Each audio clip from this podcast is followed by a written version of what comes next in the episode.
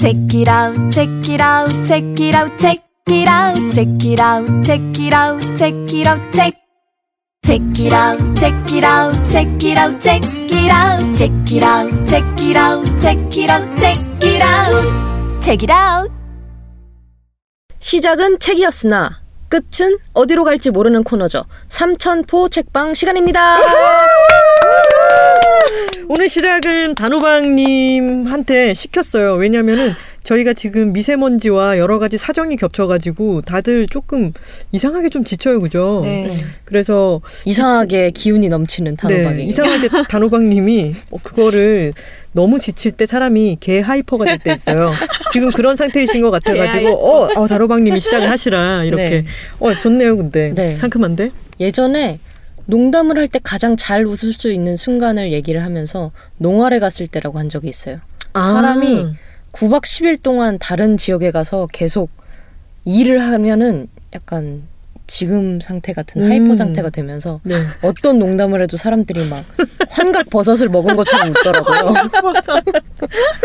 우리도 그렇게 한번 가볼까요 지금? 환각 버섯 좀 나눠줘요. 환각 아, 버섯 얘기를 들어봤더니 진짜 그거 먹으면은 막 끝없이 웃게 되고 이런 증상이 있을 수도 있대요. 네. 아, 음, 하나도 안 웃긴데도. 버섯은 너무 위험한 겁니다. 어떤 게 함부로, 안전하죠? 함부로 채취해서 드시면 안 되고요. 아, 그렇죠. 자연 상태에서 아무거나 네. 드시면 안 돼요. 그거 막 자기가 봤을 때 아 이거는 어머 괜찮은 거야 하면서 먹으시면은 아 괜찮은 게 아닐 수 있거든요. 네, 맞아요. 나 중학교 때 그 독버섯을 한번 우리 수업 시간에 어머. 이거 절대로 먹으면 안 된다라고 하고 실험 같은 걸 했나 아. 그랬는데. 어떤 애가 먹고 실려갔어요. 아니 걔 왜 먹었어? 호기심인 거죠. 그쵸. 네. 절대 먹지 말라고 하면 음, 몹쓸 아유, 호기심인 거죠. 어떡해. 근데 그, 옛날에 그 먹을 수 있는 것과 아닌 것을 그렇게 구분할 때 여러 명이 죽어나가지 않았겠어요. 그렇죠. 그쵸? 그렇죠. 먹어보고 죽고 맞아. 저거는 안 된다라는 걸 또 음. 기록으로 어떻게든 남기고 했겠죠. 저는 음식 레시피를 볼 때마다 그런 생각을 했어요. 누가 도대체 빵을 만든 걸까요? 음. 누가 그것을 발효할 생각을 했을까요? 네네 맞아요. 누가 떡을 만들 생각을 했을까요? 음. 대부분 근데 우연히 발명된 발견된 것들이 많지 않아요? 그렇죠. 근데 홍어 막 이런 발효 음식들은 그, 그건 진짜 우연이었을 것 같다. 발효는. 근데 그게 우연이었을 거라고 얘기하는 것에 대해서 황현산 선생님이 그것에 대해서 좀 불편한 심기를 말씀하셨던 글도 제가 봤던 기억이 나네요. 음. 죄송합니다. 아니에요. 아니에요. 마침 또 그런데 이 음식 관련한 책으로 오, 시작을 하게 아, 됐네요. 그렇네요. 맞다. 이걸 의도한 건 아니었는데 이상하게 아, 또 이렇게 끼워 맞추면 음. 또 끼워 맞추게 되는 것 같습니다. 네. 단호박이 오늘 가지고 온 책을 먼저 소개를 해드릴게요. 단호박의 오늘 책은 평양에선 누구나 미식가가 된다라는 책이고요. 음. 부제로 재미동포 목사의 북녘 음식 문화 체험기가 붙어 있습니다. 오 그렇군요. 네. 근데 재미동포이시면 혹시 국적이 어떻게 되세요?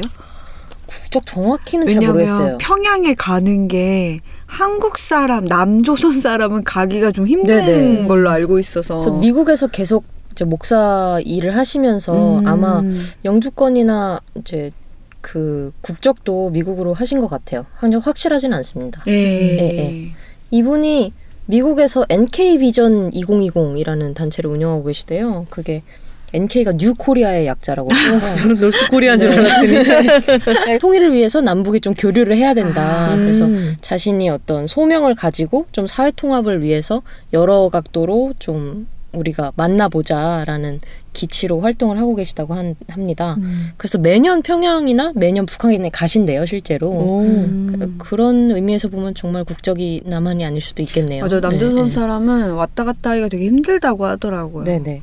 그래서 이분이 통일을 하려면 경제적으로나 그런 것도 다 중요하지만 사회 문화적으로도 교류가 있어야 되지 맞아요. 않겠냐 해서 음. 일부러라도 가면서 대중적인 음식이 뭐냐 하고 항상 물어보시고 거기에서 가장 인기 있는 식당을 일부러 찾아가 보시기도 하고 하는 식으로 미식에 관한 경험 그리고 일반 식당에 대한 경험을 되게 많이 쌓으셨고 음. 그것을 이제 한 권의 책으로 내신 거죠. 질문이 있습니다. 네. 근데 누구나 미식가가 된다라고 네. 하면 왜 그런 건지 제목을 설명해 주실 수 있나요? 저도 잘 모르겠어요. 네. 아마 누구나 미식가가 된다는 거는 뭔가 어, 평양에 있는 음식이 다 맛있어서 이렇게 미식가가 된다는 그런 의미라고 저는 약간 생각을 했거든요. 음. 그 제목에 대한 풀이 같은 거는 없군요. 없습니다. 네. 아니면 맛있는 집들이 정말 너무 많아서 그렇죠. 막 찾아다니게 음. 된다. 뭐, 뭐 이런 의미. 저도 그런 의미로 그냥 대충 받아들이고 네. 넘어가긴 했어요. 음. 그래서 미식이라고 했을 때는 되게 파인 다이닝이라고 하잖아요. 네. 그런 곳에 가서 미식을 해야 될 것 같은데 그런 종류의 그런 건 안 하시고요. 그냥 정말 북한에서 뭘 먹느냐, 음. 거기에서 가장 인기 있는 음식이 뭐냐 그런 식으로 가장 핫한 식당들을 막 찾아가시는 게 음. 책에 나옵니다. 아, 핫한 식당들. 네, 네. 그래서 저는 북한 관련 책은 잘 안 봤거든요. 음. 저도 본 기억이 어, 없는 것 같아요. 어렵잖아요. 어렵고 음. 정치 굳이 막 내가 책으로까지 봐야 되나 음. 싶고. 근데 일단은 먹는 얘기라서 저는 일단 책을 고르게 됐고요. 참 단호박님이 먹는 거는 그냥 연료처럼 드시는 네. 분인데 음식 관련 책은 또 좋아한다. 그렇죠. 맞아요. 음, 좀 간접적인 경험으로 좋아하는 것 같아요. 어, 음식은 나한테 너무 직접적이니까 네. 음식에 관련한 글을 읽겠어. 네. 이렇게 어, 네, 제가 트위터에 좋습니다. 팔로잉하는 분들 중에 그 책 그 요리라는 계정이 있어요. 네. 음. 그분이 진짜 얼마나 대단하신 분이냐면 책마다 음식을 묘사하거나 먹는 걸 묘사한 그 구절을 다 찾아다가 어머나. 그것을 지금 데이터베이스로 만들어서 우와. 보스로 운영을 하고 계시거든요. 음. 뭐 하시는 분일지 되게 궁금하다. 모르겠어요. 뭔가 그렇죠. 그것과 네. 관련된 일을 하시는 분일 것 같다. 그런 것 같기도 하고요. 근데 그분도 단호박님 같은 분일 수도 있죠. 그렇죠. 연료보단 네. 어, 뭐, 먹는 것에 대한 네. 글을 더 좋아하는 분일 네. 수도 난 있죠. 난 연료 너머의 세상을 한번 보고 싶다. 나에겐 연료의 세상밖에 없기 때문에 연료 너머의 세상을 탐색하겠다. 네, 그래서 거기서 소개시켜주는 구절을 볼 때마다 아, 이 책 재밌겠다. 이거는 재밌을 수밖에 없다 하고 음. 찾아본 책도 여러 개 있었어요. 오. 그럼 그 보시 있는 한 계속 요리 어, 관련된 책을 갖고 오시겠군요. 음식과 관련된 책. 그리고 음식은 연료처럼 먹으면서 치커리는 치커 먹고. 근데 여기서 평양이나 북한에 대해서 되게 몰랐던 부분이 미시적으로 나오게 되잖아요. 아무래도 네. 음식을 네. 다루면서는. 음. 그래서 오히려 더 북한에 대해 아는 느낌을 음. 저는 받았거든요. 신기한 게 어떤 게 있었나요? 북한에서도 이천십오 년부터 온라인 쇼핑몰이 생겼대요. 뭐라고요? 진짜요? 네. 웬일이야. 인터넷이? 그러면 우리가 인터넷도 잘 되고요. 그러면 핸드폰도 세계, 있고요. 세계적인 네. 어떤 다른 것에 접속하기는 규제 같은 게 되어 있는 규제가 있습니다. 어.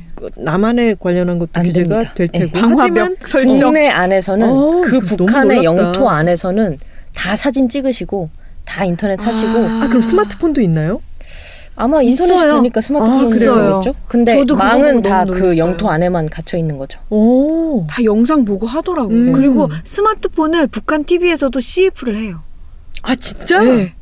근데 전 유튜브에서 그 영상을 봤는데 우리처럼 막 약간 이미지나 뭐 그런 감성으로 어필하는 게 아니라 정말 상세 기능을 아 스펙을 막 알려주는 화면의 크기는 막 이러면서 뭐 그 뭐 얼마나 몇 시간 배터리가 가는지 막 이런 것들 여덟 시간 이렇게 이렇게 얘기를 하나요? 음악을 생생하게 전해주는 막 이러면서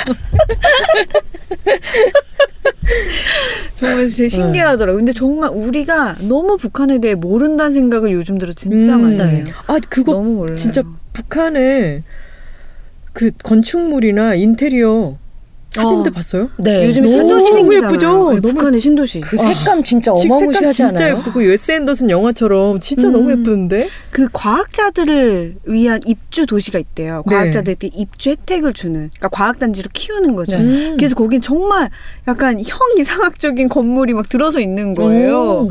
정말 보면서 우린 정말 북한을 너무 모른다. 음. 그런 생각이 들었어요.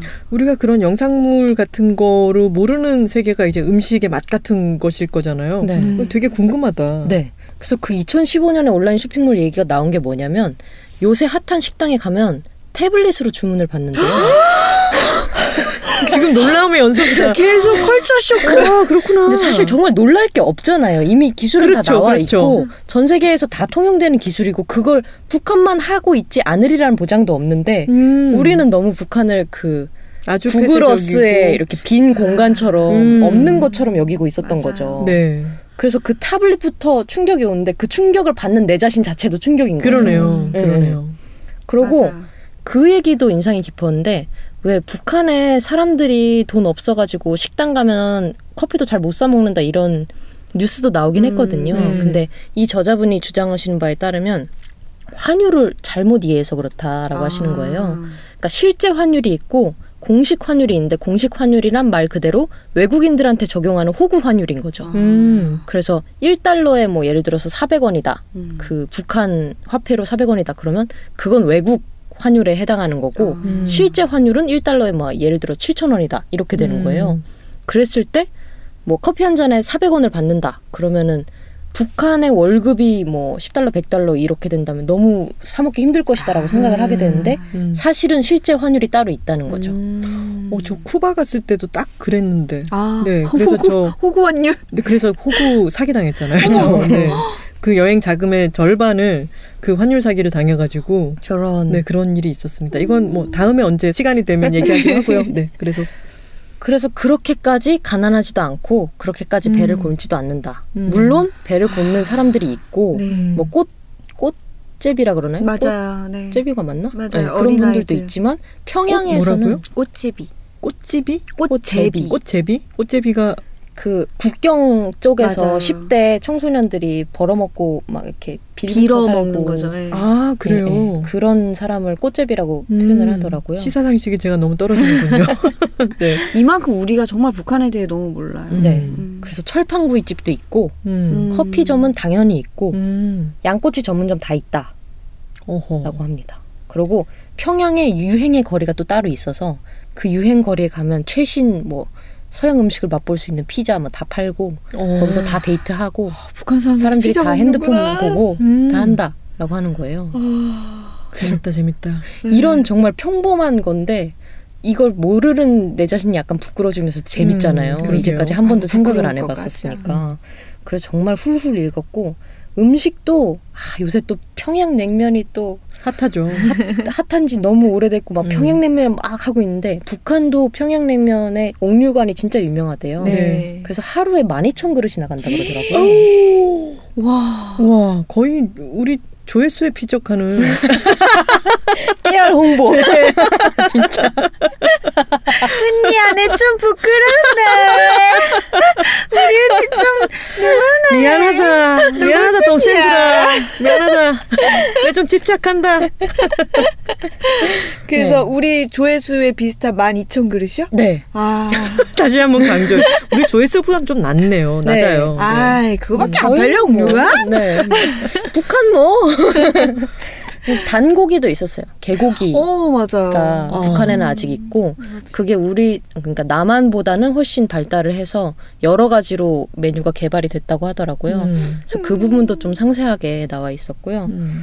음, 콩나물 김치 같은 것도 어머, 네, 있어요. 무침이랑 달라요? 네, 콩나물로 오. 김치를 만드는 거예요. 그러면 숙성을 음. 시킨단 말이에요? 그쵸. 음. 어머나, 콩나물이 숙성이 돼요? 그쵸.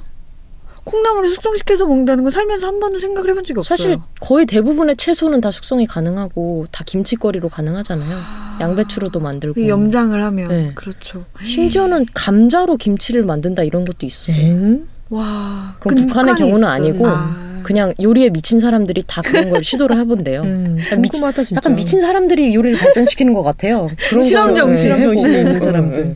근데 그 콩나물 김치는 북한에서 이제 내려오신 분들이 셰프들이 있어서 그분들이 남한에서 가끔 만들기도 하셨거든요. 음. 근데 이쪽에서 보는 걸 보면 아무래도 남한보다는 이제 고춧가루가 덜 들어가고 아. 좀 더 슴슴한 맛이고 음. 조금 더 약간 재료 본연의 맛 같은 것에 좀 더 충실한 맛이라고 음. 하더라고요.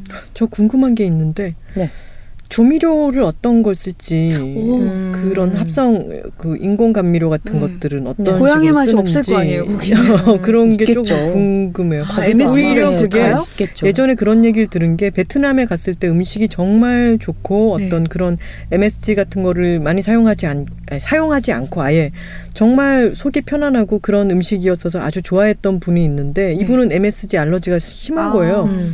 그래서 그 베트남 음식의 여러 가지 것들이 너무 마음에 들어서 다시 여행을 갔는데 그 사이에 그런 것들이 너무 침투를 해가지고 음식을 다 버려놨다라며 굉장히 속상해했던 얘기를 들었었거든요. 음. 근데 북한 음식이라고 해서 항상 그 재료 본연의 맛, 자연의 맛 이런 걸 추종하는 것 같진 않아요. 아닐 것 같아서. 네, 오히려, 네. 오히려 그런 왜 조미료를 그 안 쓰는 게 더 고급이고 이런 식의 것들은 트렌드가 한바탕 지나가고 난 뒤에 그 다음 트렌드잖아요. 아, 그렇죠. 그래서 오히려 더 그런 게 더 힘들 수도 있겠다. 북한 음식이. 그래서 되게 재밌었던 게 설탕을 안 쓰는 대신 사카린을 소량 넣는데요. 설탕은 근데 왜 안 써요? 이제 설탕을 넣으면 텁텁한 맛이 난다고 아~ 안 쓰고 음. 차라리 사카린을 조금 넣어서 음. 그 단맛을 낸다는 거죠. 음. 그래서 뭐 우리가 쓰는 남한이 쓰는 그런 조미료를 안 쓸지라도 네. 거기도 물론 조미료는 있을 거고 그렇죠. 음. 물론 있죠. 쓸 거라고 생각을 합니다. 그런 어, 인공적인 것이나 엠에스지의 비율이 어느 정도 됐지. 음. 그게 사람들이 그게 대유행을 할 딱 그 시점에는 음. 그게 쓸어버리잖아요. 네. 그럼요. 네. 예전에 저도 어린 시절만 해도 집집에 미원 안 쓰는 집이 네. 거의 없었던 것 같아요. 근데 요즘엔 엄마들이 일부러 안 쓰는 음. 집들이 많죠. 네. 남한만 해도 지금 캡사이신 안 쓰는 매운 음식 없잖아요. 음. 네. 그게 엠에스지는 아니지만 음. 거기도 유행하는 게 있고 그래서 요새 평양에서 가장 어. 유행하는 게 뭐냐면 뭐예요? 휘발유 조개구이래요. 어? 네? 진짜 음? 이상할 것 같죠? 근데 진짜 맛있대요. 어떻게 잠깐만. 하는 거예요? 이름만 들으면 이상해요. 그 연료로 쓰는 네. 거예요? 그러면 그 밑에 뭐. 멍석 같은 거를 적셔서 놓고 조개의 잎을 이제 밑으로 놓은 다음에 거기다 휘발유를 뿌리면서 조개에 직접 불을 붙이는 거예요. 휘발유를 뿌리면서? 네. 조개에 휘발유를 뿌려요? 네. 아니면 어머, 어머 그럼 어머나. 휘발유 맛 때문에 어떻게 먹냐 싶은데 휘발유 맛이 하나도 안 난대요. 아니, 그게 타서 다 없어지나? 그런가 봐요. 향은 날아갈지 몰라도 어떤 성분은 남아있을 수도 있지 않을까요? 그게 그런 걸까요? 이를테면은 아, 가스불도 마찬가지고 우리 그 왜 가스 토치 같은 걸로 네. 위를 굽잖아요. 네. 근데 그게 가스 향이 남지는 않잖아요. 네. 그걸로 인해서 불로 그슬리기만 할 뿐이지. 예. 그런 원리인 걸까요? 그런 것 같아요. 그래서 이분도 궁금해서 아 이거 완전히? 너무 몸에 안 좋지 않겠냐 그랬더니 북한 분들은 아니다. 오히려 휘발유가 다른 것보다 더 괜찮다. 빨리 휘발되니까 하면서 많이 드신다고 하더라고요. 초긍정.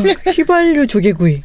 근데 그게 정말 문화인 거잖아요. 네. 그게 이상하다고 음. 생각하는 문화가 있는 거고 음, 그렇게 그렇죠. 먹었을 때 이상하지 않다고 생각하는 문화가 있는 거고요. 근데 그게 맛이 괜찮다는 거죠? 아, 완전 맛있대요. 어, 이분이 하신 말인 네. 거죠? 음. 그러면 단호박님은 직접 책을 읽어보신 입장에서 휘발유 조개구이 한번 먹어보고 싶다는 생각이 저는 싶어요. 먹어보고 싶어요. 아, 정말요? 네.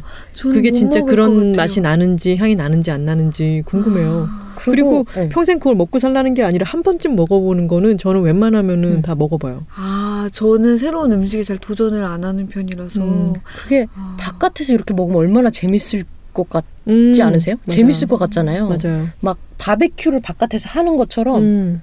조개구이를 그냥 빡 불을 붙여가지고 빡빡 하나씩 까먹는 거죠. 어, 그게 네. 얼마나 재밌을 것이며 얼마나 맛있을 것이겠어요. 음. 또 뭐가 다, 있어요? 다, 다 믿지 못하는 표정들이야. 아니야, 나는, 나는 재밌을 것 같아요. 지금 토콩님은 살짝 솔깃하시는데 음. 저만 표정이 아, 네. 저는 휘발유 조개구이랑 콩나물 김치 정도? 콩나물 음. 김치도 궁금해요. 네. 저 정말 궁금해요. 여기서 음. 자세하게 조리법을 여쭤볼 순 없지만 음. 조리법도 나옵니다. 음. 염장을 해서 그럼 네. 숨이 많이 죽겠지? 그런 그 뭐 씹을 게 있나? 그래서 나중에 돌아가서 집에서 만들어봤는데 그 맛이 안 났다고 그러시더라고요. 아. 음. 근데 저는 이런 식으로 얘기를 했을 때 사실 저자분 입장에서는 이런 기록을 남기시는 게 결국에는 통일을 위한 초석이라고 생각하고 쓰신 거잖아요. 음. 근데 저희 세대도 그렇고 특히 저는 그렇게 굳이 일 국가 일 정부 통일이 필요할까라고 생각하는 세대이기도 네, 하거든요. 네. 워낙 멀리 떨어져 있던 음. 나라였고 전혀 모르는 나라라고 생각을 하고 있었는데 최근에 들어와서야 갑자기 뭐 정상회담을 너무 친근하고 즐거운 상태에서 막 하니까 네. 사람들도 막 갑자기 막 그러, 이거 이러다가 통일되는 거 아니야 하면서 막 파주 땅값 엄청 올라가고 그랬단 말이에요. 아, 그래요? 네. 사람들이 부동산은 너무 빠르더라고요. 부동산은 진짜 아. 근데 저는 사실 그렇게 일 국가로 만들 필요는 없다고 생각하고. 그럼요. 그래서 네. 뭐 연합정부 네. 얘기도 나오고 여러 가지 모색이 네. 있잖아요. 한반도 그럼, 연방. 네. 그렇죠. 이웃나라라고 생각했을 때 저는 그게 너무 좋은 거예요. 같은 그렇죠. 언어를 쓰고 음. 음. 근처 완전 가까이에 있고 음. 음식도 우리 입에 맞고 신의주 가서 순대 먹고 그렇죠. 평양 가서 냉면 음. 먹고 콩나물 김치 먹고 냉면 먹고 관광하고 음. 이런 이웃나라가 올라가고. 어디 있어요. 짱이다. 그렇죠. 어, 육로로 바로 서울역에서 티켓 끊어가지고 가고. 네. 맞아요. 너무 좋다 진짜. 네. 근데 저는 그런 미래를 그려볼 때 그런 바람이 있어요. 지금 정말 북한은 너무 개발, 투자 음. 측면에서 볼 때 진짜 이거 노다지인 거잖아요. 네. 그렇게 보고 접근하는 사람들이 많은데 그게 좀 겁이 나는 거 있잖아요. 그런 부분은 분명히 있죠. 어, 천혜의 자연이 지금 남한에서는 볼 수 없는 것들이 거기 너무 많은데 음. 좀 그거 보존했으면 좋겠다라는 음. 생각이 드는데, 근데 사실 길이 열리고 나면은 제일 먼저 투자자들이 들어가지 않겠습니까? 그래서 신개미 때처럼 좀 몰려가서 초토화를 에이, 시켜버릴 수 있겠죠. 그게 걱정돼요. 우리가 음. 정말 깨끗한 금강산을 보기도 전에 네 맞아요. 네 그렇게 될까 봐. 네 그게 음. 걱정돼요. 근데 또 한편으로는 이렇게 좋은 분위기 이후에 북한과 김정은을 너무 좋은 사람으로 미화하는 것도 있잖아요. 음. 근데 그런 그런 나라가 사실은 아니고, 우리가 생각하는 그 국제 관계 속에서 친절하게 외교를 통해서 그 교류하던 나라가 아니기 때문에 이미 아직도 수용소가 있고 네. 아직도 음. 가난한 사람들이 충분히 있고 음. 그 모든 정보를 다 그 국가 안에서 통제를 하고 관리를 한다는 점에서 그렇게까지 좋은 나라는 아니라고 생각을 하긴 하거든요. 네. 그래서 그저 즐기자고 여행하면 좋겠다라고 생각할 수는 없을 것 같아요. 근데 어쨌든 알아야 뭘 비판을 하든 말든 음. 하는 거니까 네. 저는 이런 식으로 음식부터 시작해서 좀 알아나가면 괜찮지 않을까라는 생각을 했었고요. 그리고 예전에 단호박님이 그런 말씀도 하셨잖아요. 아, 그냥님이 하셨나요? 그 북한의 언어들이 남한으로 또 네. 서로 주고받고 흡수하고 하면서 언어의, 언어의 여러 가지 것들이 풍요로워지지 않겠느냐, 그런 말씀하셨죠. 저는 진짜 진정한 노다지라고 보는 것은 같은 언어를 쓰잖아요. 출판업계가 오. 아 장난 아니에요. 아 그러네. 북한에 책이 들어올 거고 네. 음. 북한에도 남한에서 나온 책이 들어갈 거고 맞아요. 음. 그럼 뭐 십 분 만에 이해하는 남한 사람 버릇 뭐 이런 책도 나올 거고 수용서로 네, 네. 그다음에 뭐, 뭐 이천 원으로 차리는 북한 반찬 이런 것도 나올 거고 남조선 깍쟁이 알아보는 법. 그리고 북한에서 나온 소설 음. 북한의 사회주의 에스에프 소설은 무엇일 것인가. 와, 아, 진짜 너무, 이 세상 와, 힙이 아닐 것이잖아요. 음. 동베를린이 힙한 것처럼. 네. 그렇죠. 네. 근데 정말 그 과정에서 책이 그렇게 교류한다는 건 양쪽 사람들이 다 사상적으로 어떤 일정한 충격을 받는다라는 그렇죠. 건데 거, 그 과정에서 분명히 혼란기를 과도기로 거칠 수밖에 없을 거라는 네. 거는 우리가 네. 생각을 하고 좀 그거에 대한 대비를 정말 천천히 오래 해야지. 지금 당장 뭐 우리 뭐 하고 교류 막 무조건 하고 이건 아닌 것 같아요. 네. 음. 천천히. 저희, 음. 네. 되게 삼천 삼천포 시사책방이 되는데. 자, 북한 정세에 대해 어떻게 생각하시는지. 정의는 천천히 이루어져야 되는 겁니다. 통일의 방향성에 대해서. 너무 서두르서는 안 되는 거죠. 평양냉면 먹고 싶다. 평양냉면 먹으러 천천히 가야 됩니다. 급하게 갔다간 체해요. 네. 그런 어, 조금씩 낙관적인 전망도 있고, 그리고 조심스럽게, 왜냐하면 혼란은 당연히 있을 거니까. 맞아요. 근데 그래도 그런 비전 같은 게 조금씩 생기고 이런 식의 부드러운 그 궁금증을 해소시켜주는 여러 맞아요. 가지 시도들이 있다는 거는 참 기분이 좋네요. 지금 응. 우리가 나눈 대화만 봐, 보더라도 평화 음식에 대한 얘기인데 여기에서 북한과 이 남북 관계에 대한 이야기가 막 흘러가는 음. 것처럼 사람들한테 이렇게 화두를 던져줄 수 있는 게 참 좋은 것 같아요. 네. 응. 그리고 누구나 음식을 먹으니까 음식 이야기로 이렇게 북한을 알아간다는 것도 그쵸. 참 접근법이 좋고. 맞아요. 네. 네. 그래서 한번 읽어봄직한 책이라고 추천을 드립니다. 음. 아유, 재밌겠네요. 네. 네, 그럼 그냥이 소개하겠습니다. 제가 오늘 가지고 온 책은 성매매 안 하는 남자들입니다. 오, 제목이 아주 직접적이고 네, 그러네요. 좋죠. 네. 누가 지은 건가요? 그게 굉장히 독특한데요. 살림이라는 여성인권지원센터가 네. 있대요. 네. 근데 이 단체에서 운영하는 모임이 있는데, 남성들의 모임이 있는데, 그 모임의 이름이 수요자 포럼이에요. 네. 그러니까 성매매와 관련해서 지금까지는 공급자인 성매매 여성이 차원에서만 이야기를 했다면, 이제는 구매자 남성. 음. 그러니까 수요의 차원에서 한번 이 문제를 이야기해볼 필요가 있다라고 오. 해서 만든 모임인 거예요. 오. 네, 좋죠. 그 이 지금 책 제목도 그렇고 네. 그 모임 이름도 모임 이름인가요? 아니면 포럼 이름인가요? 네, 포럼. 네, 네. 그 포럼의 이름도 참 뭐랄까 아주 직접적이면서도 생각하지 못했던 뭔가가 팍 오는 그런 게 있네요. 그러니까 압축적으로 탁 드러내주는 네. 이름을 지으셨죠. 음. 그래서 풀어서 설명하자면 이제 이 성매매 수요 문제를 고민하는 남성들의 모임이다 음. 라고 보시면 되겠습니다. 이 모임을 기획을 해서 운영할 생각을 한 이유가 뭐냐면 우리나라 성매매가 이루어지는 성매매 소위 시장이라고 하는 것에는 남성들이 기존에 갖고 있는 문화가 굉장히 깊숙이 결부되어 있다라는 거예요. 그래서 이 책에 뭐라고 나오냐면 자연스럽게 룸사롱으로 향하던 회식 자리에서 섹스 경험 여부로 남성성을 판가름하는 남성 커뮤니티에서 앞면을 뜨기가 무섭게 위아래부터 따지는 남자들과 불편함은 느끼지만 포르노를 놓지 못하는 자신을 보면서도 우리는 성매매와 분리되지 않는 남성 문화의 면면을 마주합니다. 음. 라고 이야기가 되어 있어요. 음. 그래서 이 포럼에 참여한 남성들과 외부 필자들의 글을 음. 함께 엮은 책인데요.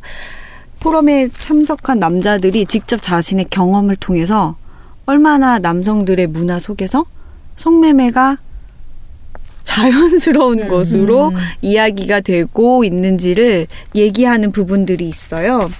예를 들면 우리 뭐 익히 다 알고 있겠지만 군대에서 남자들끼리 모여서 야, 너 경험 한번 얘기해봐 라고 음. 할 때 자기의 경험을 무용당처럼 막 흥미롭게 막 이야기를 하면서 공유를 한다든지 아니면 회식 자리에서 여성 접대부가 있는 어떤 노래방이나 뭐 그런 업소를 갔을 때 아, 쓱 빠지면 야, 뭐 그게 무서워서 도망갔냐?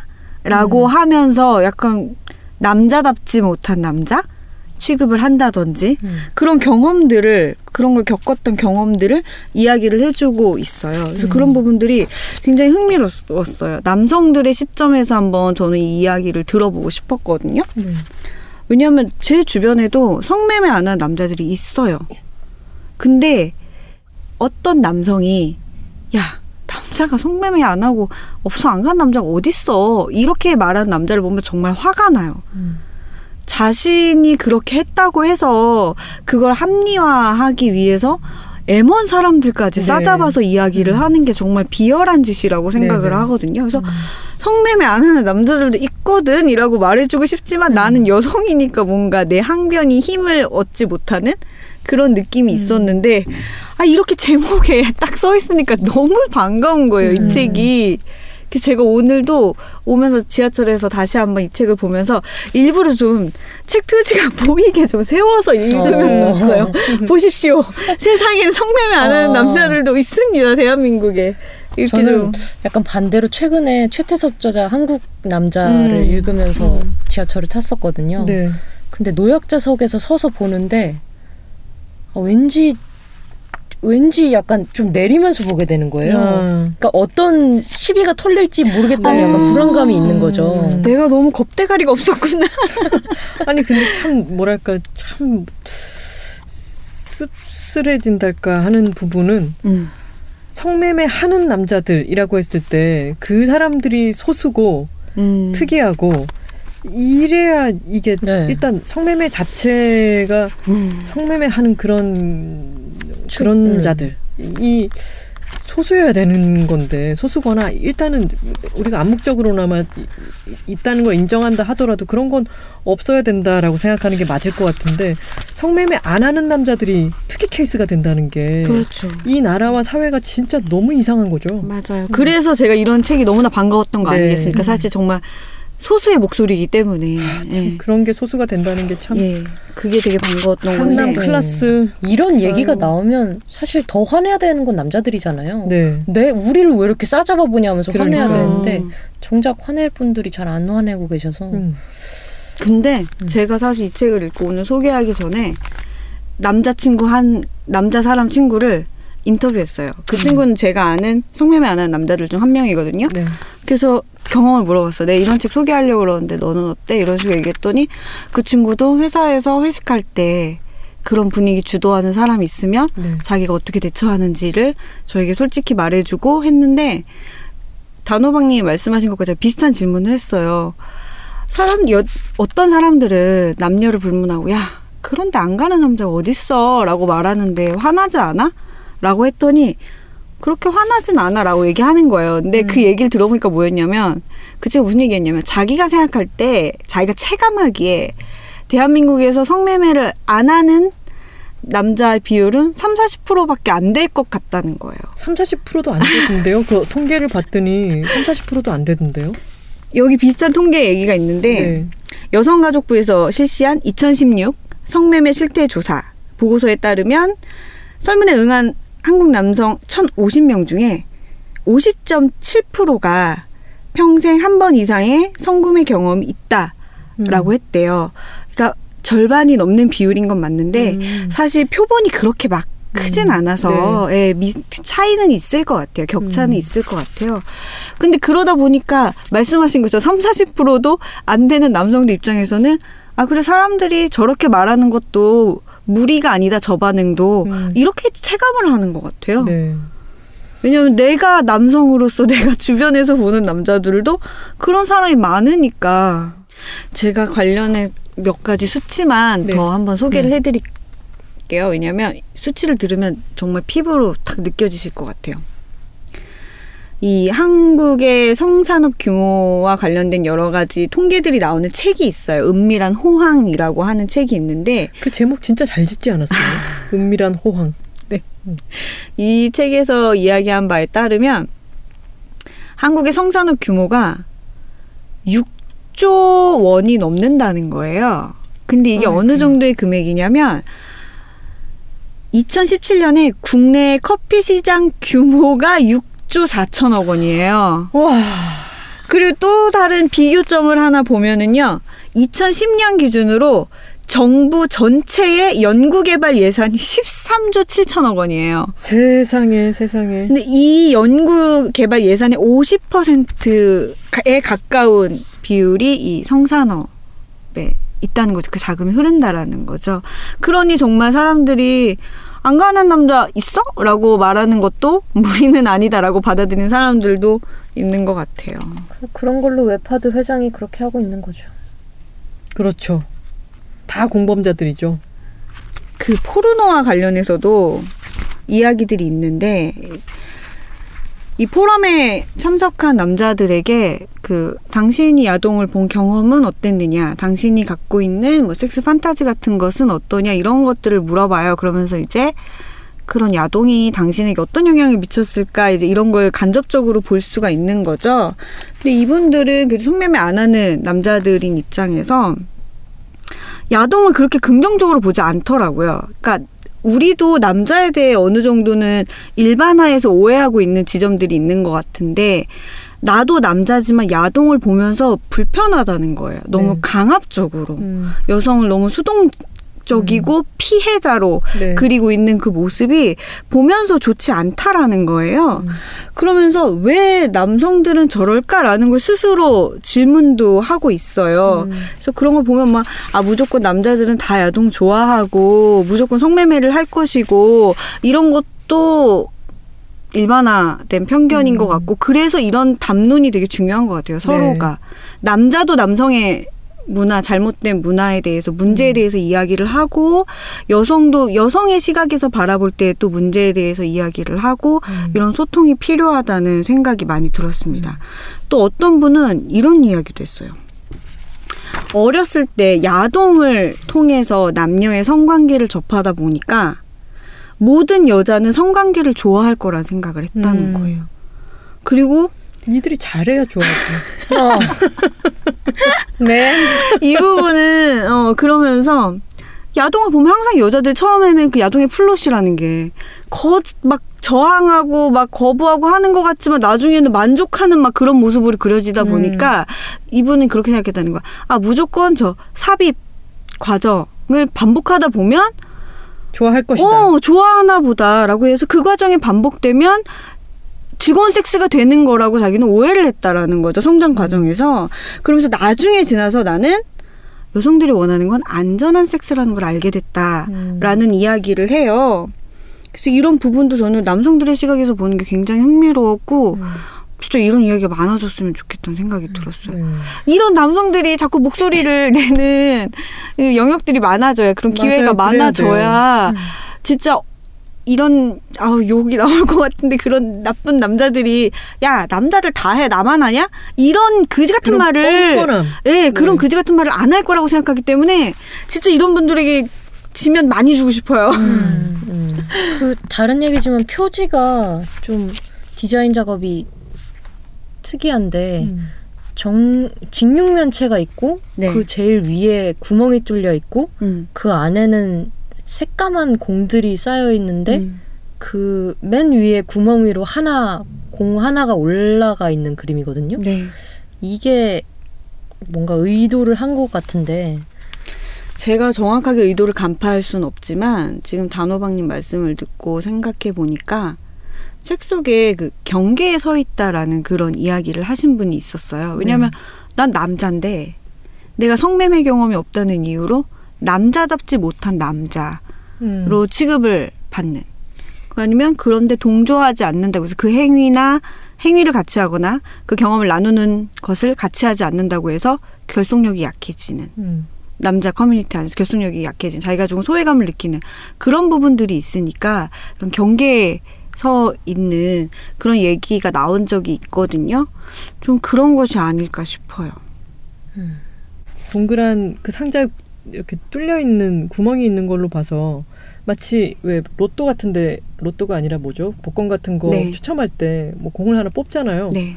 근데 그런 게 되게 남자들이 복불복이다 이런 내용 아닐까요?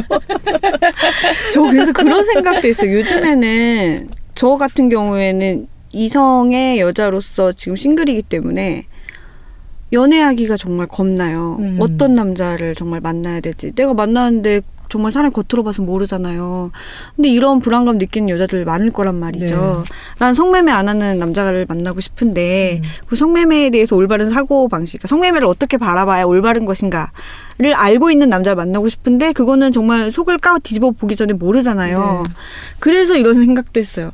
이 책을 이성애자 여성분들이 연애를 고려하는 남성들에게 꼭 선물하시라. 음. 그래서 그분의 반응을 보시라. 음. 그가 얼마나 이것을 이해하고 공감하고 어느 방향의 생각을 같이 하는가. 음. 그거를 한번 보시면 바로미터가 될 수도 있겠다. 음. 그런 생각이 들었습니다. 맞아요. 소개팅 해가지고 성매매 하시나요? 이렇게 물어볼 그렇죠. 수도 없는 노릇이고. 음. 감정이 이제 점점 음. 커기, 커, 가기 시작할 때. 이런 책을 좀 그...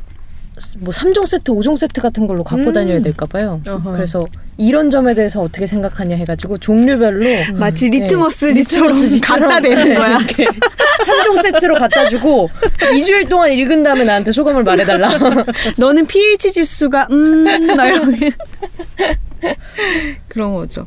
저는 정말 보시면 알겠지, 아시겠지만 이번에도 굉장히 육감 터지게 읽었어요. 음, 아, 네, 그러네요. 네, 진짜 작은 책이에요. 그리고 정말 내용이 그렇게 많지 않아서 음, 쉽게 금방 세 시간? 두세 시간이면 음. 읽으실 수 있는 분량인데 한 번쯤 꼭 읽으셨으면 좋겠습니다. 여기서 육감 터지게라는 말은 저희가 이제 그냥님이 저희 중에서 가장 책을, 책을 육체적으로 사랑하시기 때문에 지금 포스트잇과 접어놓은 게 너무너무 많아서 책이 이렇게 불룩해졌다는 네. 어, 그런 이야기입니다. 네. 근데 그, 그 성매매에 관련한 것들 있잖아요. 네. 물론 우리가 모르고 있는 다른 어, 곳에는 여러 그레이드가 있을 수 있지만 우리가 길 가다가 그런 징후를 접할 때 말이죠. 이를테면 저는 예전에 제가 한남동에서 회사를 다녔는데 이태원에서 네. 회사를 다녔는데 그때 용산역 언저리에서 차를 잘못 내린 적이 있어요. 네. 그랬는데 거기에 용산역 옆에 그 골목이 거기가 이제 그야말로 사창가. 아, 거기도 그게 있어요? 어떤 거죠. 근데 저는 그때가 지금 한, 저 옛날 세럼이니까 거의 이십 년 전이었고, 저게, 어, 내가 여기가 어디지? 이렇게 막 둘러보다가, 음. 저기가 뭐지? 이렇게 기웃 봤다가 너무 충격을, 평생 처음 그런 광경을 본 거예요. 정육점 불빛 같은데, 아. 사람들이 그 쇼윈도 안에 이렇게 여자들이 있고, 남자들이 어슬렁거리고 있고, 호객행위를 하는 모습을 얼핏 봤는데, 제가 막, 너무 무섭고 심장이 심장이 떨리고 네, 네. 그래가지고 막 달아나듯이 그랬던 기억이 있고 그리고 길을 가다가도 저는 얼마 전에 홍대 앞을 이렇게 지나다가 무슨 섹시바니 뭐 비키니 뭐라든가 항시대기 뭐 이런 거 있잖아요. 그런 거를 지나가다가 이런 게 홍대에서도 사람들이 많이 가나 싶어가지고 번, 봤는데 걸어가면서 보기 시작하니까 너무 많은 거예요, 그게. 음. 와, 음. 그래서 근데 그런 것들이 좀 뭐랄까 아주 적나라하잖아요. 음.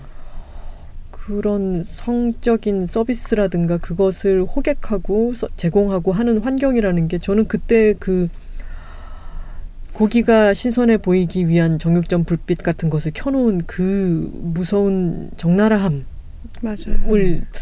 견딜 수가 없었는데 네. 그런 데서 하고 싶나?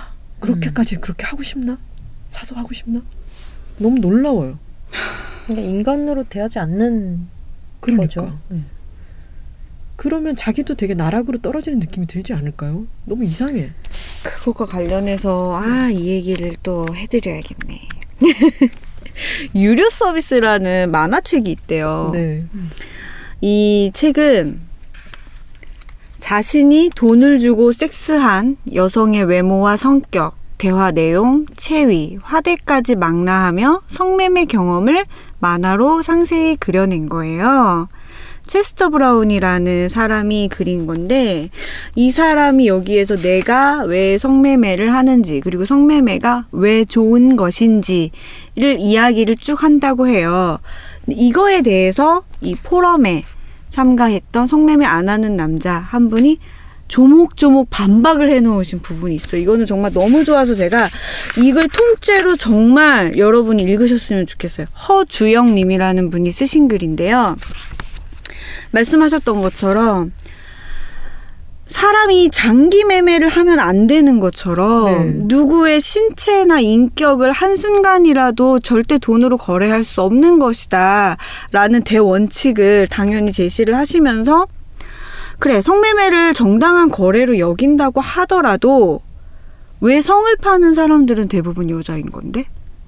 그거는 어떻게 설명할 거야? 라고 하면서 조목조목 반박하신 글이 있어요. 정말 여자인 저도 너무 아 맞아 맞아 내가 설명 못하는 부분들을 이분이 음. 이렇게 잘 설명해 주셨구나 하면서 막 느껴지는 네, 대리만족을 음. 막 팡팡 느꼈는데 정말 읽으셨으면 좋겠어요. 음. 이 책이 정말 단순히 이분들의 경험뿐만 아니라 우리가 지금까지 얘기했던 성매매 여성들의 현실에 네. 대해서도 이야기가 되어 있고 위안부 여성 할머니들에 대한 이야기도 있어서 정말 다채로운 얘기들이 많아요. 읽어보셨으면 좋겠어요. 읽어보셨으면 좋겠어요만 지금 몇 번 얘기하는지 모르겠는데 그만큼 정말 한 번은 읽으셔야 할 책입니다. 네. 네. 알겠습니다. 이게 진짜 아까 말씀드린 것처럼 둘러보면 너무 너무 눈앞에 적나라하게 보이게 너무 많은 그런 것들이 있는데 그거에 대해서 그냥 여자들은 눈살만 찌푸리고 지나가잖아요. 또 그리고 그런 업소들은 또 창궐하고 그거에 대해서 물론 불법이라고 돼 있는데 어째서 그렇게 성향을 하며 왜 눈 가리고 아웅하듯이 그렇게만 이루어지는 건지 단속 같은 것들도 정말 이해를 할 수가 없는데 이런 식의 새로운 방법으로 이야기를 하는 어떻게든 밝은 곳에서 이것에 대해서 끌어내서 이야기를 하려는 시도는 정말 박수치고 싶네요. 이제 제 차례가 왔네요. 저는 줄리언 반스의 어, 신작 연애의 기억을 갖고 왔습니다. 음. 연애의 기억이라고 하는 제목이 번역 제목이 썩 마음에 들지는 않는 것 같아요. 음. 이 원래 원제는 뭐냐면 그리고 지금 이 표지가 보라색의 어떤 여자의 뒷모습이 있는데 네. 이것보다 이거를 벗겨보면은 음. 소개책이 정말 예뻐요. 겉표지를 네. 벗기고 나면은 그리고 원제만 쓰여 있어요. 그 음. 원제는 The Only Story입니다. 음. 아~ 이거를 저는 그냥 단 하나의 이야기로 그렇죠. 번역했다면은 이 줄리안 반스가 얘기하고자 했던 바를 더 잘 드러내게 되지 않을까라는 음. 생각도 했어요. 요 지금 속표지에 있는 부분으로 리커버가 나왔다고 네 더블 커버로 하셨죠? 해서 네. 이, 이 새로운 표지가 하나 있고 네. 그걸로도 아마 나온 모양이에요. 음. 그래서 다른 표지는 The Only Story라고 하는 부분에 빨간 줄이 그어져 있고 네. 다시 먹색으로 The Only Story라고 적어놓은 표지거든요. 네, 속표지도 사실은 그래요. 여기 음. 있는 거를 그어서 쓴 거예요. 음, 음. 인쇄되어 있는 거를 다 하나씩 지우고 거기에다가 아. 핸드라이팅으로 이렇게 써놨는데 책을 읽어보면 이게 어떤 의미인지를 알게 아. 되죠. 음. 여러분 제가 무슨 신자입니까? 연애교 신자.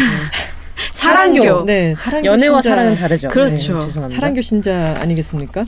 근데 제가 오프라인 서점에 갔다가 어 줄리언 반스 그 신작이 나왔네. 그래서 음. 훑어봤어요. 첫 문장을 읽어드릴게요. 사랑을 하고 아 사랑을 더 하고 더 괴로워하겠는가? 아니면 사랑을 덜 하고 덜 괴로워하겠는가? 그게 단 하나의 진짜 질문이다라고 나는 결국 생각한다. 사랑교 신자시네요. 사랑교 음. 신자가 이 문장을 보고는 음. 읽지 않을 수가 음. 없지 않겠습니까? 조금만 더 읽어볼까요? 어, 음, 선택의 여지가 없으므로 질문이 되지도 않는다. 아, 선택을 할 수 있다면 질문이 성립하겠지. 하지만 선택의 여지가 없으므로 질문이 되지도 않는다. 얼마나 사랑할지 제어가 가능한 사람이 어디 있는가. 음. 제어할 수 있다면 그건 사랑이 아니다. 대신 뭐라고 부를지, 부르면 좋을지는 모르겠으나 사랑만은 아니다. 우리 대부분은 할 이야기가 단 하나밖에 없다. 어, 그리고 사이에 무슨 얘기가 있고요. 어, 물론 단 한 가지 일만 일어난다는 것은 아니지만 그러나 중요한 것은 단 하나, 최종적으로 이야기할 가치가 있는 것은 단 하나뿐이다. 이건 내 이야기다. 라고 시작을 아. 해요. 그래서 음. 바로 샀습니까? 계산을 하고 들고 어, 지하철을 타고 오는 동안 읽었는데 야, 참 줄리언 반스가 지금 칠십이 세거든요. 음. 근데 앞부분을 읽었더니 지금 이 내용이 어떤 거냐면 열아홉 남자가 열아홉 살 남자가 마흔여덟 살 유부녀와 음. 사랑에 빠지는 내용이에요. 음.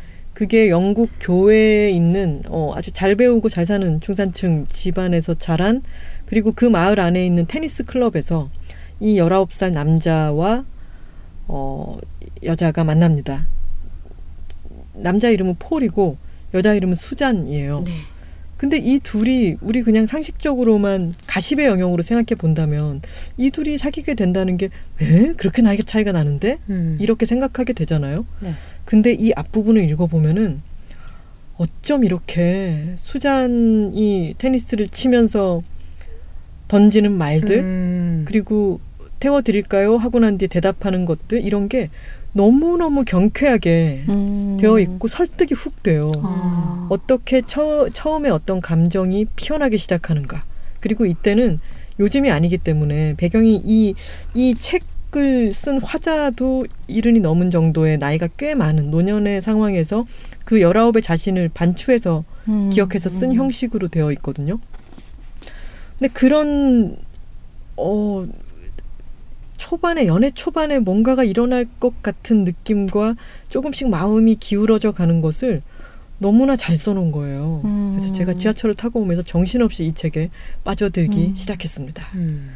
그리고 이 책은 연애만이 아니라 번역제가 연애의 기억인 것이 음, 플로베르의 앵무새라고 제가 줄리안 반스의 책 중에 제일 좋아하는 책이 있어요. 음. 거기 보면은 제가 힘빼기의 기술에도 인용을 했었는데 아. 그물이라고 하는 게 있어요.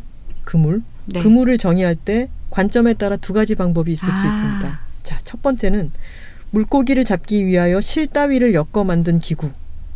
두 번째는 이걸 뒤집어서 그물을 끈으로 엮은 구멍들의 집합체라고 음. 정의할 수 있다는 거죠. 네. 그래서 그 끈으로 엮은 것을 얘기할 것인지 아니면 결국 구멍이 숭덩숭덩 뚫려 있는 음. 그것의 집합체라고 정의할 것인지에 따라서 기억은 기억과 기록은 달라지죠. 네.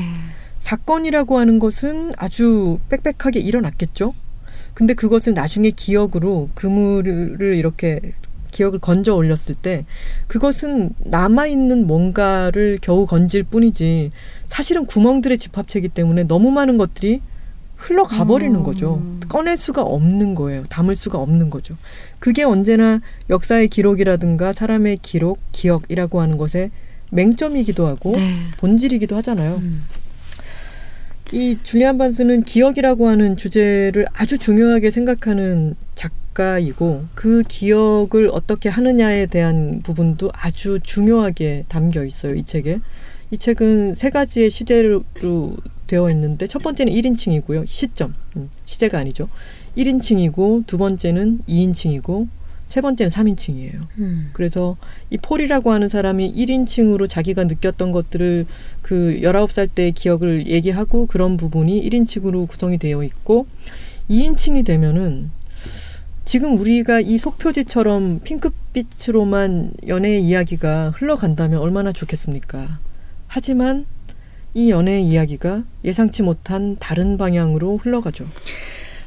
그리고 파국을 향해서 조금씩 조금씩 나아갑니다. 파국! 파국 싫어! 그 내용을 제가 여기서 말을 할 수는 없겠지만 그 이 설정 자체가 그 파국으로 달려가는 그 한 걸음 한 걸음 자체가 마음을 정말 애이는 부분이 있어요. 음. 내가 어떻게 할 수도 없고, 그리고 내가 할 수 있는 부분만큼은 다 했으나 어떻게 안 되고, 사랑하는 마음은 그대로 있지만 사랑하는 마음까지도 갉아먹게끔 상황이 점점 악화돼서 흘러가는 거죠. 그러면서 한쪽 편에서는 사랑했던 기억까지도 완전히 소멸하게 되는 거를 바라보게 되는 그런 이야기들이 나와요. 되게 궁금한데 네. 그만큼 모르는데 뭔가 슬퍼. 되게 음. 슬퍼. 음. 모르는데 슬퍼. 그게 또 더 슬퍼지는 건 뭐냐면 어.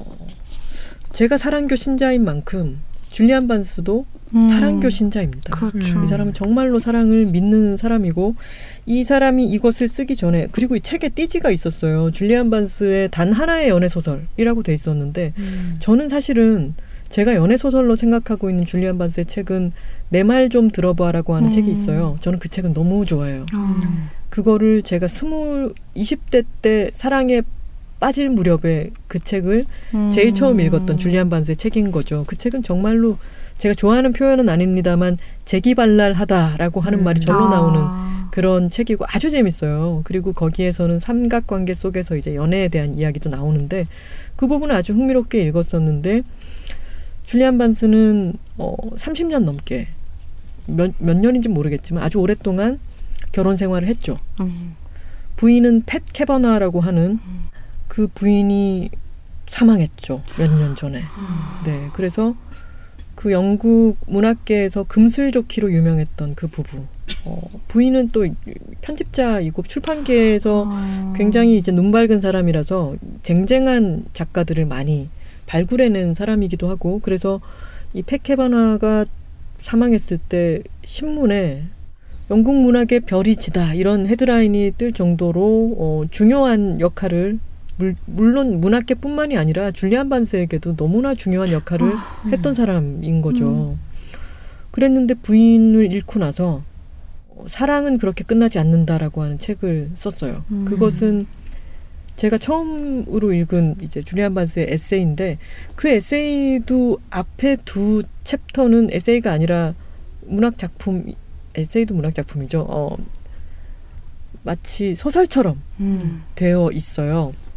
사실에 기반한 소설처럼 되어 있고, 삼 부에 가면 비로소 아내를 잃은 자기의 이야기가 나오는데 정말 아, 뭐라고 해야 될까? 참 너무 마음이 아파요. 음. 음. 그런 그런 이제 이 사람이 너무 사랑했던 부인을 잃고 여러 가지 자신의 삶이 이런 식인 거죠. 어, 부인이 죽고 지금은 제오 년으로 횟수를 아~ 세워나가는 거예요. 제일 년, 아~ 제삼 년에 이런 일이 있었다 이런 식으로. 음. 제오 년도 있었고 지금 지금 몇 년이 지났는지 지금 정확하게 모르겠는데, 그런 거를 읽고 나니까 이 연애의 기억이라는 게 더 마음이 음. 막 아픈 거예요. 저는 제가 스무 살 이, 그 이십 대 때 연애를 할 때의 그 두근거리는 느낌을 공유했던 작가가 지금까지도 굉장한 수작들을 써내고 있고 너무 가슴 아픈 음. 일을 겪고, 그러고 난 뒤에 지금 이 책을 제가 저도 나이가 같이 들면서 이 책을 읽었더니 이것은 책 자체에 대한 것보다 제가 느끼는 감정이 훨씬 더 컸어요. 아. 그래서 밤에 잠이 안 오더라고요. 진짜. 음. 음. 뒷부분은 뭐 만약에 그냥 책을 내가 처음으로 읽는다라고 생각하면 조금 더 짧아져도 되지 않나 이런 생각이 들 수도 있을 것 같아요. 아. 하지만 저는 정말 한 문장 한 문장을 너무너무 어, 마음 아파하며 음. 어, 읽었고, 제가 마침, 마치 소설이라는 게 그렇잖아요. 내가 겪지 못했던 어떤 경험을 내가 겪는 것처럼 느끼게 해주잖아요. 네. 그래서 이 소설을 아주 진하게 읽었습니다. 음. 저는 아주 좋았고요. 이 이전에 팩헤버나 그 부인이 사망하고 난 뒤에 바로 맨부커상을 수상을 했었어요. 아. 그 작품이 예감은 틀리지 음. 않는다인데 음. 저는 그걸 안 읽었었거든요. 네. 근데 이 책과 비교한 그런 얘기들이 음. 제 눈에 보이길래 아 책을 읽어봐야겠다 싶어서 제가 며칠 전에 예감은 틀리지 않는다를 읽었는데 너무 놀랍게도 전혀 제 취향이 아니었어요. 너무 깨. 어, 진짜 맨부커상 대단한 상 아니에요. 근데 저는 어, 정말 내 취향이, 취향은 아닌 네, 제 취향이 아니고 에스엔에스에 올리신 게 제일 웃겼어요. 아 이언 매큐언 병이 걸렸나 이때? 이렇게? 그것도 있었고요. 네. 아무리 찾아봐도 없는 것 같아. 그래서 샀는데 책이 있었죠. 책이 있었죠. 네. 아~ 저희 집은 서재 결혼시키기를 했기 때문에 어, 분명히 본 것 같은데 싶어서 서재를 세 번 훑고 난 뒤에 사면 갑자기 눈에 들어와. 두 권이나 됐는데 책은 마음에 안 들어. 두 권이나 됐는데. 네. 저는 아까 똘콩님이 그물을 이야기하셔서 네. 갑자기 이 연애의 기억이라는 것과 화학, 화학작용이 일어나면서 우리의 연애 이야기 되게 궁금해졌어요. 음. 왜냐면 연애의 기억이라는 것도 네. 정말 어딜로 줄줄 새는 것 같아요. 음. 내 그물에 걸려서 끝까지 남아있는 것과 네. 내가 정말 손등 사이로 이렇게 흘려서 음. 보내버린 것들이 정말 많은 것 같은 거예요. 네. 그래서 아까 기록 뭐 이런 음. 이야기도 하셨지만 그래서 연애의 기억도 항상 음. 편집 왜곡이 있을 수밖에 없는 기억요. 네. 기억은 모든 게 다 그렇죠. 그게 그리고 이 책의 또 가장 중요한 아, 부분이기도 그래요? 하죠. 아주 중요한 아. 부분이기도 하죠. 그냥 이것은 연애 소설로만 생각해도 저는 아주 좋게 읽었고요. 그리고 어 아까 저는 줄리언 반스를 꽤 읽었더라고요. 음. 생각을 해봤더니 그래서 플로베르의 앵무새 같은 경우에는 이것 또한 이 사람의 정말 재기라고 하는 것이 음. 굉장하게 발휘된 음. 실험을 되게 많이 한 그런 글인데 진짜 웃겨요 또. 그리고 아주 지적이기도 하고 냉철하면서 정말 위트가 넘쳐나는 그런 아. 책인데 그것을 읽어보면은 줄리언 반스가 기억에 대해서 어떤 식으로 접근하는가 네. 기억이 왜곡되거나 미화되거나 또는 반대 방향으로 작용할 네. 때 그것을 정말 정말 예리하게 또 음. 재미있게 캐치를 한, 음. 한 책이에요. 근데 그거를 읽고 난 뒤에 기억과 줄리언 반스에 대해서 생각을 하면서 또 연애에 대한 접근으로 읽어보면은 이 책을 좀 더 풍성하게 음. 읽으실 수 있을 것 같습니다. 저는 토콩님 말씀 들으면서 갑자기 되게 예전 연인과 만나서 그 서로의 지난 연애 시절을 얘기하는 일이 절대 없었으면 좋겠다는 생각이 들었어요. 왜냐면 서로 기억이 얼마나 다르겠어요. 정말 다르겠죠. 네. 그거를 서로 대조해보는 과정이 아름답지만은 않을 것 같아요. 정말. 맞아, 잊을 수 있는 건 있는 게 좋아요. 음, 그리고 내가 내 기억은 내가 마음대로 편집할 수가 있잖아요. 네. 그래서 내 것인데 음. 그 사람의 것은 또 다른 나, 내 것과 다르니까 네. 그걸 맞춰보면서 굳이 상처받고 싶지 않을 음. 것 같아요. 그게 그래서 일 인칭과 일 인칭과는 사뭇 달라지는 이 인칭이 네. 있고 네. 그러고 난 뒤 삼 인칭이 됐을 때는 마치 사랑이 진짜로 사랑이라면은 사랑을 하기 이전과 그 이후의 삶을 그 사람의 삶을 바꾸어 놓잖아요. 네. 근데 이 사람들은 열아홉에 만나가지고 한 십수년을 같이 살아요. 근데 그러다가 이제 파국을 맞게 되는데 아... 그 이후로 영원히 변해버린 이 노년의 이 사람의 삶이 되는 거예요. 그렇기 때문에 그 이후에 이를테면 뭐 어페어라든가 연애, 연애 노름이라고 하는 게 없지 않지만 근데 사랑 이야기라고 한다면 이 사람의 인생에는 단 하나의 음. 사랑 이야기가 있을 뿐인 거고 그게 아까 제목 이 표지 얘기를 했던 것처럼 사랑 얘기가 얼마나 뻔합니까. 네. 노래 가사들 들어보면 사랑 음. 얘기들은 다 뻔한 것 같죠. 거기서 거기라고 할 수도 있겠죠. 하지만 그 사람의 일생에서는 그 단 하나의 이야기는 정말 고유한 음. 자기만의 이야기인 거고 그게 필적처럼 여기 그 필기체로 적혀있는 이 글씨처럼 음. 고유한 게 되는 거죠. 그 고유한 하나의 연애의 기억을 우리가 갖게 될 것 같습니다. 이 책을 읽어보면. 네. 그리고 또 하나는요. 아주 멋진 캐릭터도 하나 알게 되죠. 어. 조은이라고 하는 수잔의 친구예요. 네. 술을 계속 마시면서 십자말풀이를 하는 음. 다 막 터진 소파에 앉아가지고 어, 아주 말을 툭툭 내뱉는 그런 음. 캐릭터인데 아, 이 좋은 캐릭터도 참 줄리언 반스가 대가긴 대가구나 싶은 음. 게 어쩜 말 몇 마디 제스처 그리고 말을 잘라버리는 어떤 부분, 이런 것들을 가지고 이 사람의 성격과 눈앞에 음, 보이는 것처럼 만드는 네. 거 있잖아요. 내가 한 공간에 있는 것처럼. 아, 그런 이야기였습니다. 네. 음. 저는 간만에 아주 몰입해가지고 읽었던 소설이었습니다. 아주 궁금하네요. 네. 가을의 사랑에 맞는. 그렇습니다. 네. 막 끼워 맞춰. 가을엔 지난 사랑을 기억하세요? 기억하나요? 자니? 자니? 자니 이런 문자 보내본 적 있어요? 어, 없어요. 가끔 친구들한테 일부러 개그로 보내요. 제, 제 기억 속엔 없는데 있을 수도 있어요. 난 있어. 아유, 저 옛날에 더한 짓도 많이 했어요. 저 어, 잊어버리는 게 나은 것 같아요. 흑역사 저희, 특집 예. 한번 할까요? 아유, 빨리 끝내죠. 아, 알았어요. 알았어요. 자, 자, 자. 어, 자, 그러면 이제 단호박이 어, 어, 네. 네. 단호박이, 단호박이 가져온 책은 어버버 하고 있어. 너무 당황해서. 단호박이 가져온 책은 평양에선 누구나 미식가가 된다 였습니다. 네, 오늘 그냥이 소개해드린 책은 성매매 안 하는 남자들입니다. 네, 오늘 톨콩이 가져온 책은 연애의 기억이었습니다. 네, 이제 댓글 소개 시간입니다. 오옹달세엠님께서 오옹달세엠님이네요. 아, 네. 예, 방송을 뒤늦게 알게 돼서 구독 신청하고 랜덤으로 골라서 듣고 있어요. 그 와중에 얼마 전 김하나님께서 아 이렇게 쓰고 보니 발음이 흐흐 하나님 흐 우리 하나님 아멘 희망의 이유를 추천해 주시는 내용을 듣게 되었습니다. 저도 오래전 제인구달님의 그 책을 접하고 이분을 제 구루로 모시고 그분 책을 모두 읽어나갔었고요.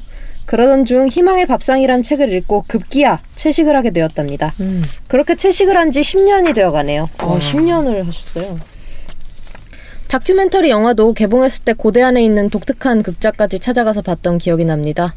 가끔 방한 소식도 들었으나 가보지 못해 아쉬워했던 기억도 솔솔. 덕분에 좋은 추억이 되살아났습니다. 라고 하셨습니다. 진행자분들 모두 좋은 목소리와 더 좋은 책 소개와 이야기에 감사드리고요. 날로 추워지는 날씨에 감기 조심하세요. 감사합니다. 라고 하셨습니다. 감기 조심하세요. 고맙습니다. 네, 치민송님께서 팟캐스트 책이라웃 김하나의 측면돌파 삼천포 책방에서 야 이렇게 모든 걸 다 써주셨어요. 너무 정확하게 정말 감사합니다. 아, 제가 고맙습니다. 검색할 때 너무 편해요 이러면. 네, 삼천포 책방에서 만화의 이해가 추천 도서로 등장해 반가웠다. 구십 년대 중반 이후 만화 동아리에서는 다들 이걸로 세미나 하지 않았을까? 다음에 만화 특집을 하겠다고 해서 기대. 과연 어떤 취향들이실지라고 음, 해주셨습니다. 구십 년대 중반 이후 만화 동아리, 세미나 이러니까 진짜 정말 옛날새롬 인증인데 다음 댓글도 그래요. 지화님께서 책이라고 방금 틀고 어머 나도 나도 구호 하며 반가워한 야, 옛날 너도? 옛날 야, 사람 일 인 반갑다 친구야. 반갑습니다. 옛날새롬 꼼님께서 이번 주 생, 삼천포 책방 책을 읽는 샘천포라고 것도 샘천포 책방. 샘천포 책방 책을 읽는 것도 음악을 듣는 것처럼 편안하게 대했으면 한다는 이야기 정말 좋았다. 이전에는 에세이, 소설 등은 전혀 읽지 않고 과학 분야의 책만 지식 습득의 목적으로 읽었었는데 근 일 년 동안 책이라웃 덕분에 장르를 많이 넓혔고 책을 편하게 대할 수 있었다라고 와, 해주셨습니다. 정말, 정말 뿌듯하네요. 네, 네. 정말 저희가 지향하는 바였죠. 그쵸, 그쵸. 네. 김 박사님께서 오늘도 출근길에 애껴 듣는 책이라웃 야광봉. 우리 집에 잠깐 살다가 알타가 고양이별로 너무 빨리 간 턱시도 고양이가 생각나서 아침부터 눈물바람 흑흑. 그치만 신나는 만화 얘기로 평정심 찾았어요. 흑흑. 아니 근데 진짜 저 그때 갑자기 울었잖아요. 네. 그 사이에 또 편집이 들어가긴 했습니다만 네. 제가 끙끙하면서 울었는데 네. 저만 이상한 게 아니더라고요. 근데 네. 저 제가 그래서 그래서 청취자분들 반응 보고 죄송할 정도였어요. 음. 다른 분들도 막 듣다가 못 듣겠더라. 음. 스킵했다. 아, 네, 울었다라고 네. 하셔가지고 많이 말씀을 내가 무슨 짓을 저지른 것까지. 아니, 근데 그 부제가 음. 너무 울림이 커서 그래요. 음. 네, 그거를 읽, 읽으시는 순간 네. 저도 막 속수무책으로 그렇게 됐으니까요. 직접 책으로 감상하시면 더 좋습니다. 네. 칭얼칭얼 D님께서 즐거운 어른이 되고 싶다라고 되고 하셨어요. 싶다. 네, 우리 모두 음. 지향을 해봅시다. 즐거운 네, 네. 어른. 귤님과 엑시트 노원님께서 계속 이제 고양이 때문에 어 맞아요 아 오셨다고 정말 네, 무리를 일으켰어요. 라라님께서 삼천포 책방 오늘자 방송 듣고 출근하면서 책 주문 오 감사합니다. 아유 고맙습니다. 빙산처럼 나타날 인생의 재미를 위하여 만화의 이해를 읽어보겠음. 도저히 사지 않을 수 없는 뽐뿌 아닌가요? 아, 뽐뿌 인증 올려주셨어요. 아. 네네 아, 음. 보배 세븐데이즈 님께서 댓글 쓰려고 팟빵 가입했습니다. 부산 갈 수 있을까요? 흐흐 응원합니다. 삼천포 책방 측면 돌파 해주셨습니다. 네, 댓글 남겨주신 모든 분들 고맙습니다. 부산에서 네. 꼭 만날 수 있으면 좋겠어요. 꼭이요. 네. 제발. 언제죠? 십일월 십칠일 오후 두 시. 와, 우리 되게 진짜 어느 분이 그, 어, 그 말씀 어디서 봤더라? 책일아웃이 나의 예능이기도 하다. 이런 말씀을. 어머, 나 예능인 된 거야, 우리. 교양도 쌓지만 너무 재밌어서 어, 나한테는 예능이기도 하다라고 하셨는데 저는 그 말이 너무 기분이 좋더라고요. 절 받으세요. 네. 어느 쪽에 계세요? 동쪽인가요? 근데 방금 우리 약간 예능 프로그램 같았어. 근데 되게 구십 년대 필 나지 않았어요? 네, 그럼 저희는 예스이십사의 복합문화공간 에프 천구백육십삼에서 여러분을 기다리겠습니다. 기다리겠습니다. 그럼 저희는 다음 시간에 다시 돌아올게요. 고맙습니다. 감사합니다. Check it out, check it out, check it out, check it out, check it out, check it out, check it out, check. Check it out, check it out, check it out, check it out, check it out, check it out, check it out, check it out, check it out.